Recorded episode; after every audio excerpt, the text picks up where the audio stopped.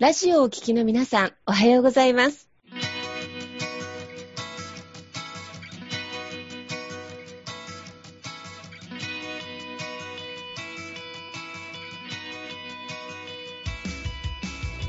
FM 那覇より毎週日曜日9時30分からお届けしております坂本典彦のラジオ経営塾が今日も始まりましたこの番組は20年間で1万人の起業家、経営者を指導してきた坂本典彦先生があなたの経営に役立つヒントや最新の情報をお届けする番組です。坂本典彦のラジオ経営塾。今日も最後までお楽しみください。今日も始まりました。坂本典彦のラジオ経営塾。パーソナリティは私中田民子と根葉智美がご一緒させていただきます、えーでは坂本先生根葉さん今日もどうぞよろしくお願いいたしますよろしくお願いします。お願いします。はい。えー、前回に引き続き今日もですね、えー、株式会社沖縄電子宮城圭一社長にお越しいただいてます。よろしくお願いいたしまはい、お願いしますす。。はい、よろしくお願いします。はい、ありがとうございます。前ありがとうございます。宮城社長、前回もいろいろね、あの、事業承継の時とですね、思い入れとかいろんな思いをお話しいただいたんですが、その中で、あの、組織づくり、人材育成、人づくり、あの、もう少しここ、おこの辺を深掘りしてお聞きしたいなと思いましたので、今日もどうぞよろしくお願いいたします。お願いします。ね、坂本先生、前回って印象的でしたよね。ミーティングがすごく多いっていうですね。そうですね。あの、なんで、まあ本当にね、なんか人づくりっていうのが本当素晴らしいなっていうふうに思ったので、もしね、ぜひよければ、あの、宮地社長がその人をね、育っていく人づくりっていうところで、一番大事にしてるポイントをぜひね、お話聞かせていただけたらなと思ったんですけれども、はい。あのーまあ、前回もお話ししましたけど、私はまだまだ勉強中です。経営者とはい、して。はい、ははいい。まあ、今実体験をですね、おはい話しさせていただければと思います。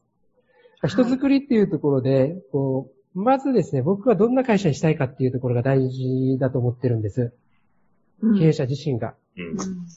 私が会社を継いで、こう、うまくいかなかった時、うん。うまくいかなかった時は、こう人をコントロールしようとしてたんですね。うんあなたはこの部署でこういう仕事をしてください。はい。例えばですね、大きなこう大豪邸のうん庭にある草木をこう私が剪定して、うん綺麗なこう庭園を作ろうとしてたんですよ。うんうんではなくて、みんなですね、自分の人生を豊かにするために我が社に入ってきたと思うんですね。うんこの会社で実現したいことは何か。で、今、えー実現したいことに対して、今その人が持っているギャップえー課題は何か。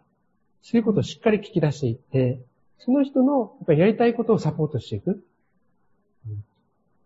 例えるなら、まあ、大草原の中でですね、えー太陽に向かって草木が自由に伸びていく。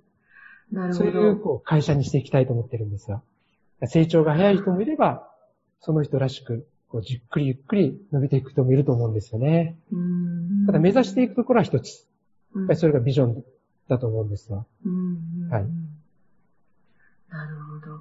沖縄電子のビジョン、社長の口からしっかりまたお聞きしていいですか？はい。今掲げてるビジョンですね。はい。うん私たちはですね、うんクリエイト、ニューテック、クリエイト、ニュー、感動の源になるうんっていうのが私たちのビジョンです。まあ技術を、新しい技術を作り出して、新しい価値を作り出す。そして感動の源っていうのは、お客様も喜んでくれて、で私たちも喜んでくれる。私たちは社員も喜んでくれる。そこに、それが感動。僕は、あの、会社が定義してるんですよ。はいなる。ほど。そこに向けてみんなが伸び伸びと、もちろんね、早く伸びる。多分ね、あの、木もあれ、はいゆっくりの木もある。でも、そこが、まあ、共通してることで、でもみんながそれぞれのカラーが発揮できるっていうイメージですかね、社長。そうですね。はい。皆さん、あの、今ね、あの、宮城社長がちょうど会社を引き継がれた時と同じ年齢のネハさんなんですけど、いかがですか？その社員としての立場で、こういった社長の会社って聞いた時に。いやーなんかやっぱそういう社長の思いっていうのを聞けると、そこで私も働きたいなっていうふうに、やっぱ共感しますよね。うん、多分なんかさっきのその大草原の中でっていうのも、なんかすごいイメージが入ってきやすいし、きっとなんかその伸びる成長の具合が違うっていう風に言ってたのも、なんか、ね、なんか一般の会社にいたら、私はこんなに遅いけど、あの人あんなに早いって比べちゃうようなところのはずだけど、でもそれをね、一人一人の個性として、あなたはこのスピードでいいんだよって、社長が言ってくれるっていうのって、なんかすごい安心すると思いました。ね、なんかすごく力発揮できそうですよね、さらに。うんうん、そうそうそう、思いました。宮城社長、これちょっとね、後日談なんですけど、宮城社長のところの社員さんにお会いしたことがあって、はい、お父様の代から勤められてる社員さんなんですけど、えー、この十何年社長が一番変わったと。そう。それで、でも印象的だったのが、本当にいい会社で仕事をさせてもらってありがたいし、やりがいがあるんですっておっしゃってたんですね。そんな社員さんのコメントがいただける会社って素晴らしいなと思いながらですね。はい。でも、でもね、社員さん一人一人の夢とかその理念共有の時に、なかなか聞き出すことで難しかったりすると思うんですけど、普段気をつけられてることとか、配慮されてることとかってあるんですか？あ、信頼ですね、信頼。信頼。はい。これ社長、まあ、リーダーとメンバーもそうですし、メンバー同士もそうですし、うん、信頼を高めていく関わり方だと思うんです。で、前回もお話ししたように、信頼を高めるために、じゃあ具体的に何をするかっていうのを僕は考えていって、数値を、数字を、決算書を全部オープンにしていくというところです。はい。どうですか、坂本先生。決算書とか数字ってね、なかなか社員さんって理解ができないところとか、逆に開示されないケースが多いと思うんですけど。そうですね。やっぱりその、ね、なんか社長がね、なんか自分の私利私欲のためだけにやってるのかってなっちゃうと、やっぱりね、なんか、あの、社員さん気持ちがやっぱ離れていきますよね。なんか、あの、ね、会社によってはなんかね、社長が、ね、なんか高級車に乗ってね、高級ワインばっかり飲んでるみたいな、なんかそういうね、会社もあったりとかしてね、なんかそれを社員に自慢するみたいなね、なんか、そういうね、会社もあったりするみたいですけど、やっぱそれだとやっぱ長く続かないなっていうのがあって、ね、で、その、ちゃんと数字の部分をね、なんか、把握、あの、オープンにしてるっていうのは、やっぱり、その、社員さんのやっぱ、まずね、一番信頼になるところだなっていうふうに思いますし、で、ね、僕をしててな、あの、やっぱりその、面談とかね、あの、興味関心事を聞くっていうのをすごく大事にされてるって言ったんですけど、社員さんと話してなんか、なんだろうな、その、なんかこんなのが出てきたとか、なんか、どう、その聞くポイントというか、どういうお話を中心にされてるのかなっていうのがすごく気になったんで、はい。その辺ちょっと教えていただきたいなと思ったんですけれども、うん、はい。はい、ありがとうございます。まず入社した動機を毎回聞くんですよね。うん。何年前どうだった？えー、毎回聞く毎回最初の速度を聞きながら、えー、それって何パーセントぐらい達成できてるんだろうとかですね。はいはいはい。そこからどう変わったかとか。うん、長い方はどんどん変わっていきますよね。うん。求めてることが。うん。で、その求めてることが出てくると、お、ラッキーだなと思って、うん。そこをしっかりこう、一緒に実現していきたい。うん。うんそのためにどういったところ、こと、ところに僕がお手伝いできるかとか、うん、そこを聞いていく感じですね。えちなみに社員さんはどういうのが出てきたりするんですか？あ、やっぱり、まあ若い社員だと結婚したいとか、はい。はい。はい、一戸建て建てたいとか、うん。はい、会社の幹部になりたいとか、うん、あ、ええー、はい。社長になりたいっていう人も出てきますし、うん。はいそうですね。うん。はい。逆にあの、年配の社員さんとかだとその辺ってどうなんでしょうか？後輩を育てたいとかですね。あ、そういうのは多いですね。あ、そうなんですね。はい。あ、じゃあ結構その辺のやっぱ目標というかやりたいことをご自身の口からやっぱ考えて喋ってもらってっていうのを大事にしてる。はい、あ、そうです、そうです。はい、はい。うん。あでもそれってすごい大事ですよね。そうですね。うん。あの、やっぱりね、こっちからね、あの、会社から、社長からこうやって、あなたはこれやりなさいって決めてちゃうと、やっぱりね、みんなやらされ感っていうのがすごい出ちゃいますけど、はい、自分でね、こういう仕事をしたいっていうのが出てくるっていうのは、すごく、いや、素晴らしいなって言って思って、はい、うん。そうですね。うん、社員がこう言えないっていうのは、なんかブレーキがかかってると思うんですね。はい。ブレーキがかかってるのは僕は信頼だと思うんですよ。うん安心だったり安全だったり、社長に話しても全然 OK だっていうこう信頼関係を作ることで、安心して話してくれると思うんですね。うん。ねえ、やっぱその環境づくりってすごく大事ですよね。はいそうですね。すごい。え中田さんどうですかね？中田さんもね、人材育成の方をされてらっしゃると思うんでうんいや、もうあの、理想とするものが多分沖縄電子さんの中にはあると思いますね、本当に。ちょっとさっき打ち合わせ、なんかちょミーティングの時にね、あの、ラジオの前よくミーティングするんですけど、印象的だったのが、LINE の話がありましたね、宮城社長。ああ、はい。あのね、あの、新人さんが初めてアップを取ったりしたらみんなで、あの、お祝いするっていうか、LINE でおめでとうみたいな。はい。で、あと逆に、あの、ちょっと印象的だったのが、宮城社長が、まあ、要は、あのね、あの、商談がすごくいかなかった時、まあ、失注って言いますけどね、それもちゃんと報告をするというですね。ね、その辺の関わりって面白いなと思ったし、何を目的にそれされてるのかなって、それもちょっと突っ込んでお聞きしたいですね。はい。いや、あの、成果を求めてるわけじゃないんですよね。行動のそのプロセスを評価制度の中で評価してるんですよ。うん。だからその、やっぱりその人がブレーキがかからないように、うん。やりたいことをやるために、やってもらうために、うん一人一人にブレーキがかからないような関わりっていうのはすごく大事だと思うんですよ。はい。当たり障りがあることをうん。ちゃんと言えるような組織とか、うんうん。うん、だから失注とか失敗も、やっぱり原因が何かあったはずなんですね。私の。なるほど。はいをちゃんと出して、うんと、こう当たり障りがある話をみんなできると思うんですよう。ん。うん。そういうところですね。いや、でもなかなかね、あの、トップがね、あの、ちょっとうまくいかなかったことを改善するって、なかなかないことですよね、レハさんね。そうですね。あんまり聞かないですね。まあでもそこがまた宮城さんの器なのかな、なんて思いながらね。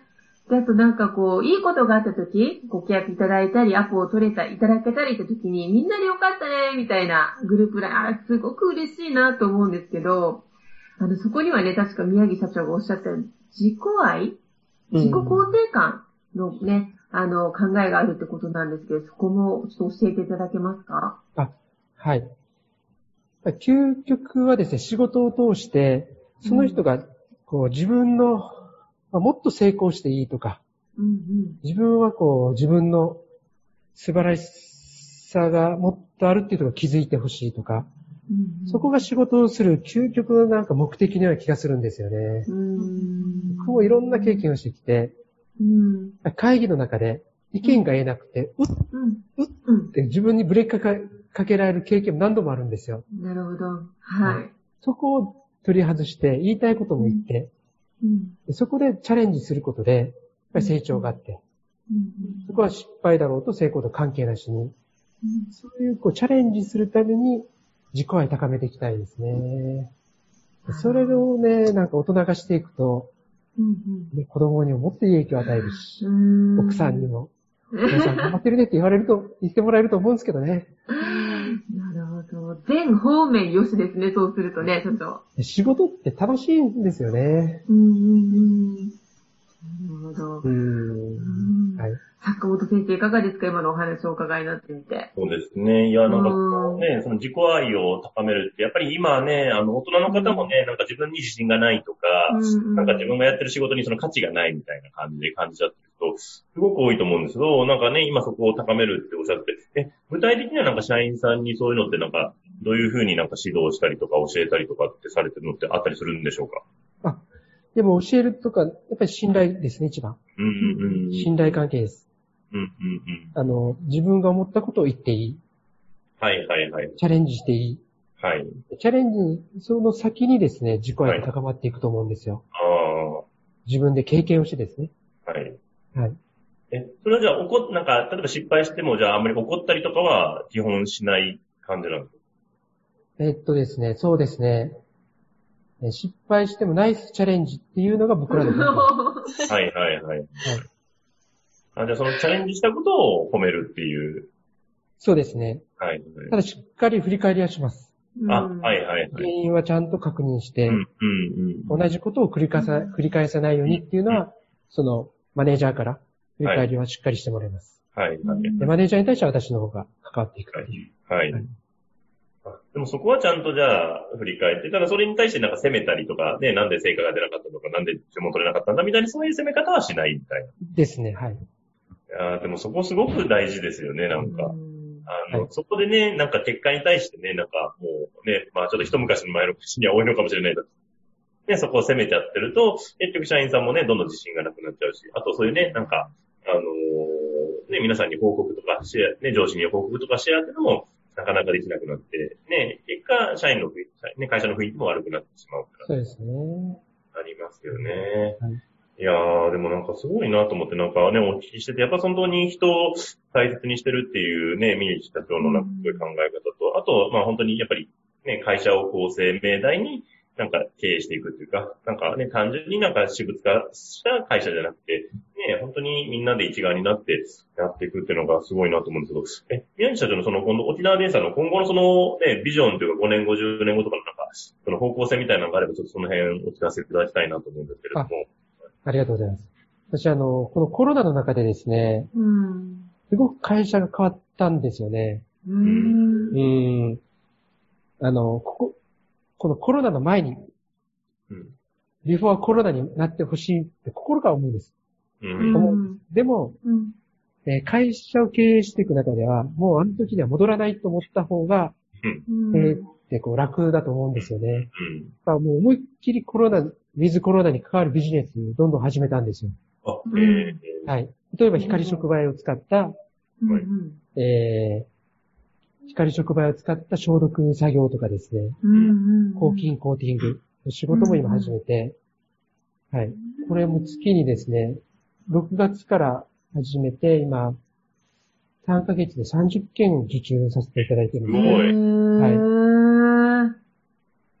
それから、あのーサーマルカメラとかですね、う。うんん。顔の検温するカメラとか、うん。ああ。ああいう販売もしてますし、うん。こう、安心安全に関わる仕事をうん。していく。うん。うちのミッションとしてですね、今、ミッションとして真の安心安全の追求っていうのは我が社のミッションなんですよ。うん。えー。はい社員一人一人も我が社でもやってるように、社員一人一人も安心安全があるから自分らしくこう、自分らしさを発揮して、うんやりたいことがやりたい。やりたいことにチャレンジできることですね。う。うんん。で、その安心安全っていうのは精神的な安全、安心と、で物理的な環境面での安全っていうの両方必要だと思うんですよ。でマズローだったり、あと私、選択理論心理学っていうのを勉強してるんですけど、うやっん。ぱり土台にあるのは安心安全。うん。安心安全があって、人のお役に立ちたい。うん。誰かと一緒にいたいとか。っていうその人のこう自己実現に近づいていくと思うんです。うん。うん。だから、おもてなしとかですね、沖縄の観光、接客でおもてなしとか、うん。それが接客とか接遇とか、そういうこう、やっぱり手法もすごく大事なんですけど、うん。その人の持っている本来のおもてなしっていうのは、やっぱり安心安全が土台にあると思うんですよ。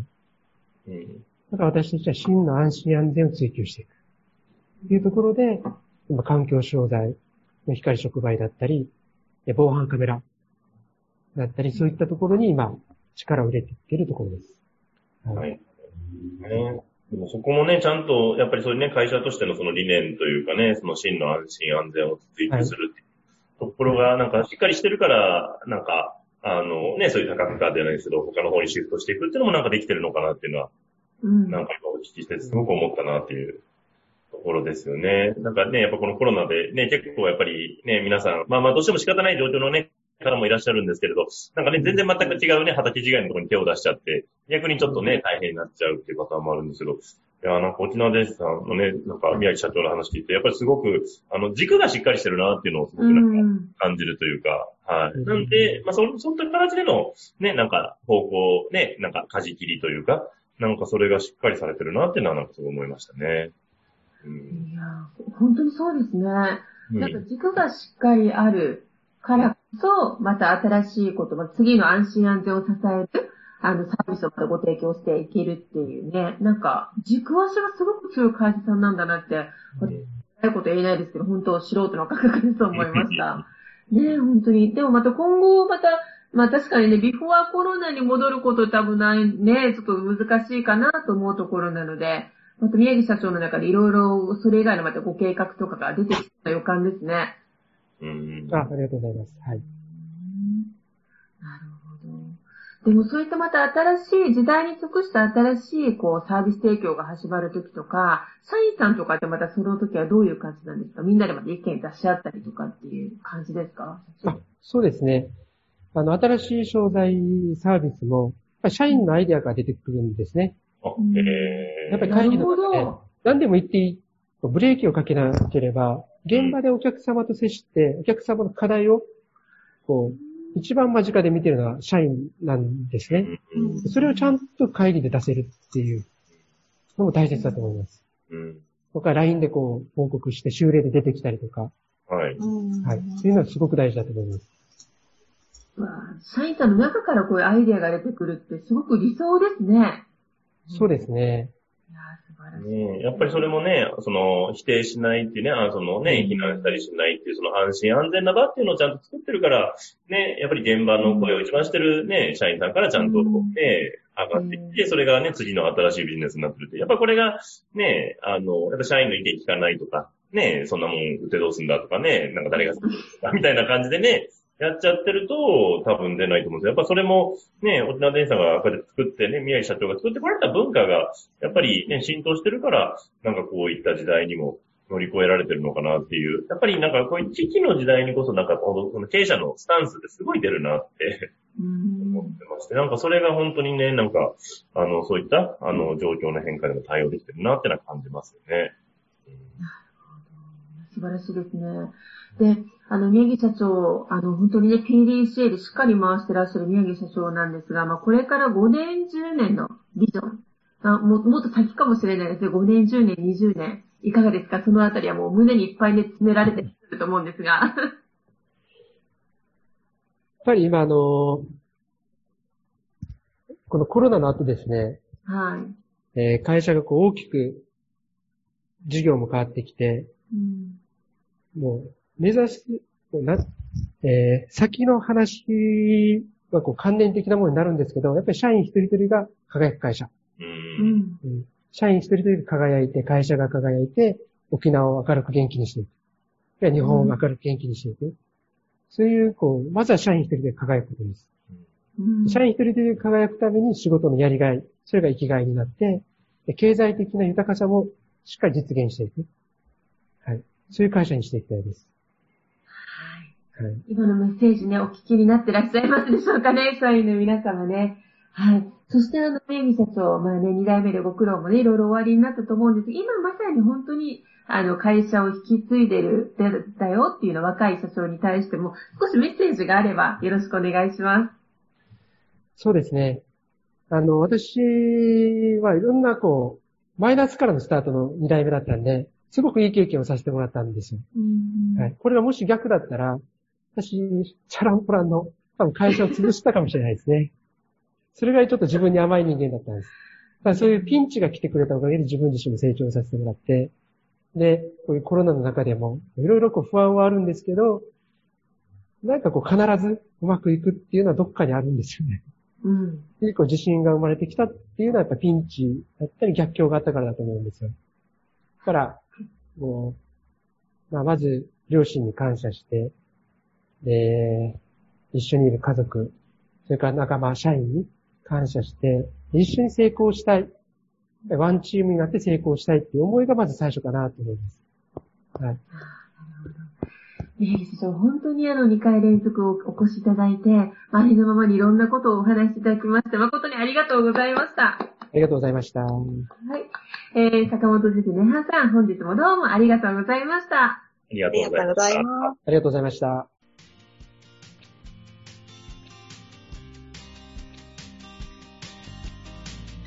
この番組では起業や経営についてのご質問を募集しております。